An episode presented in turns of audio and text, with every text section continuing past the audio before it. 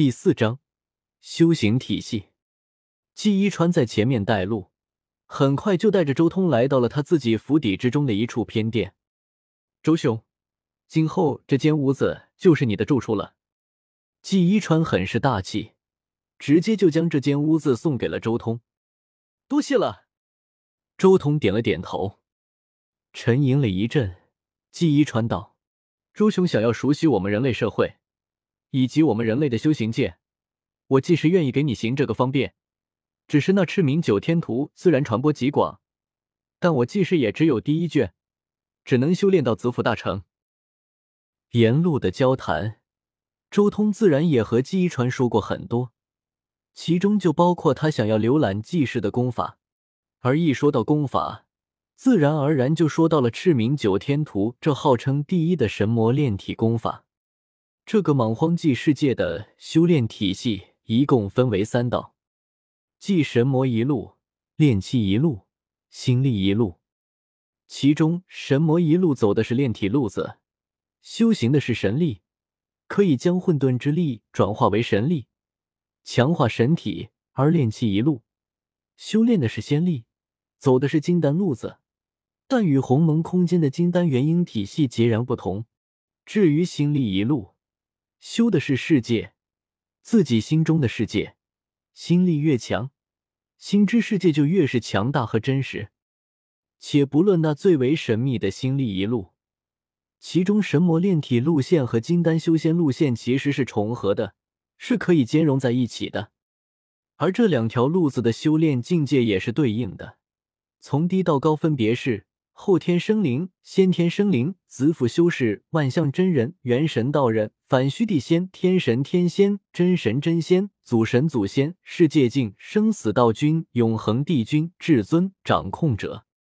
虽然我没有真正进入修行界，但其中的一些规矩我也不是不懂。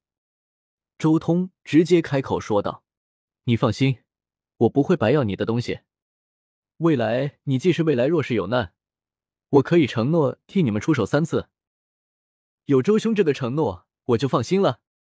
季一川点头，他是看着周通出世的，他知道眼前这是天地孕育的神魔，而且这种伴随着祥瑞而出的神魔，应该不至于如此哄骗自己。他还是很相信周通说出的话。黑修，季一川忽然对外面喝道。顿时，一个黑发的中年人走了进来，他眼眸中泛着一丝红光，眼角狭长，看起来就像是一个毒蛇一样。这就是这个世界的妖族。周通也打量着眼前黑发中年人。这个世界的野兽，只要开了灵智，就能修行，修炼到先天境界之后，才能拥有变化和化形的能力。当然，有些妖族比较特殊。他们蕴含着先天神魔的血脉，他们化形的标准更高，可能需要在子府、万象甚至天神、天仙境界才能化形。不过，周通这种先天而生的神魔却不在这种范畴之内，他自己也不过先天巅峰的状态而已，都却已经能化形了。但是他如果和这个世界的妖族结合，生下了蕴含凤凰血脉的后裔。这个后裔却可能需要在元神境界，甚至是反虚地仙的层次才能化形而出。此刻，黑发中年人对着季一川微微一笑，然后看向周通。一川，他是谁？他看向周通的眸光中带着几分警惕、震撼和激动。说是警惕，是因为他感觉到了威胁。这个孩童一样的人，实力在自己之上。而震撼，则是他那一身的气质。他自然而然的感觉到自己蛇类的那种阴寒气息，在靠近对方的瞬间彻底被净化，有一股纯阳暖意散发而出。这时候什么实力？而且这股纯阳暖意，他要是愿意帮我的话，我很快就能突破了。一想到此处，这黑蛇都有些激动了。季一川道：“这位周通乃是我府中贵客。”先天而生的凤凰啊，凤凰！黑蛇顿时明白了自己先前那种感觉是什么。原来对方是最为尊贵的神魔凤凰。季一川接着说道：“今后周兄会在我们府邸长住，你沿路通知一下，顺便再找两位侍女过来。”我知道了。黑蛇点头，还麻烦你去一趟藏书楼，将赤明九天图取来。周兄想看。季一川道：“赤明九天图。”黑发中年人一愣，然后点了点头，随后哗的一下。凭空消失在了这里。周通看了看季一川，心中暗暗盘算：这一场交易，季一川算是赚大了。赤明九天图虽然号称是第一神魔炼体功法，但实际上却也是传播的最为广泛的一种炼体功法。几乎稍微大一点的势力中，都有赤明九天图的第一卷，这也是最不值钱的一卷。季一川用这一卷换了周通三次出手的承诺，自然是赚大了。不过周通也不在意，以他的境界，想要完成这三次出手，太过简单。而且他现在的当务之急就是熟悉这个世界的修炼体系。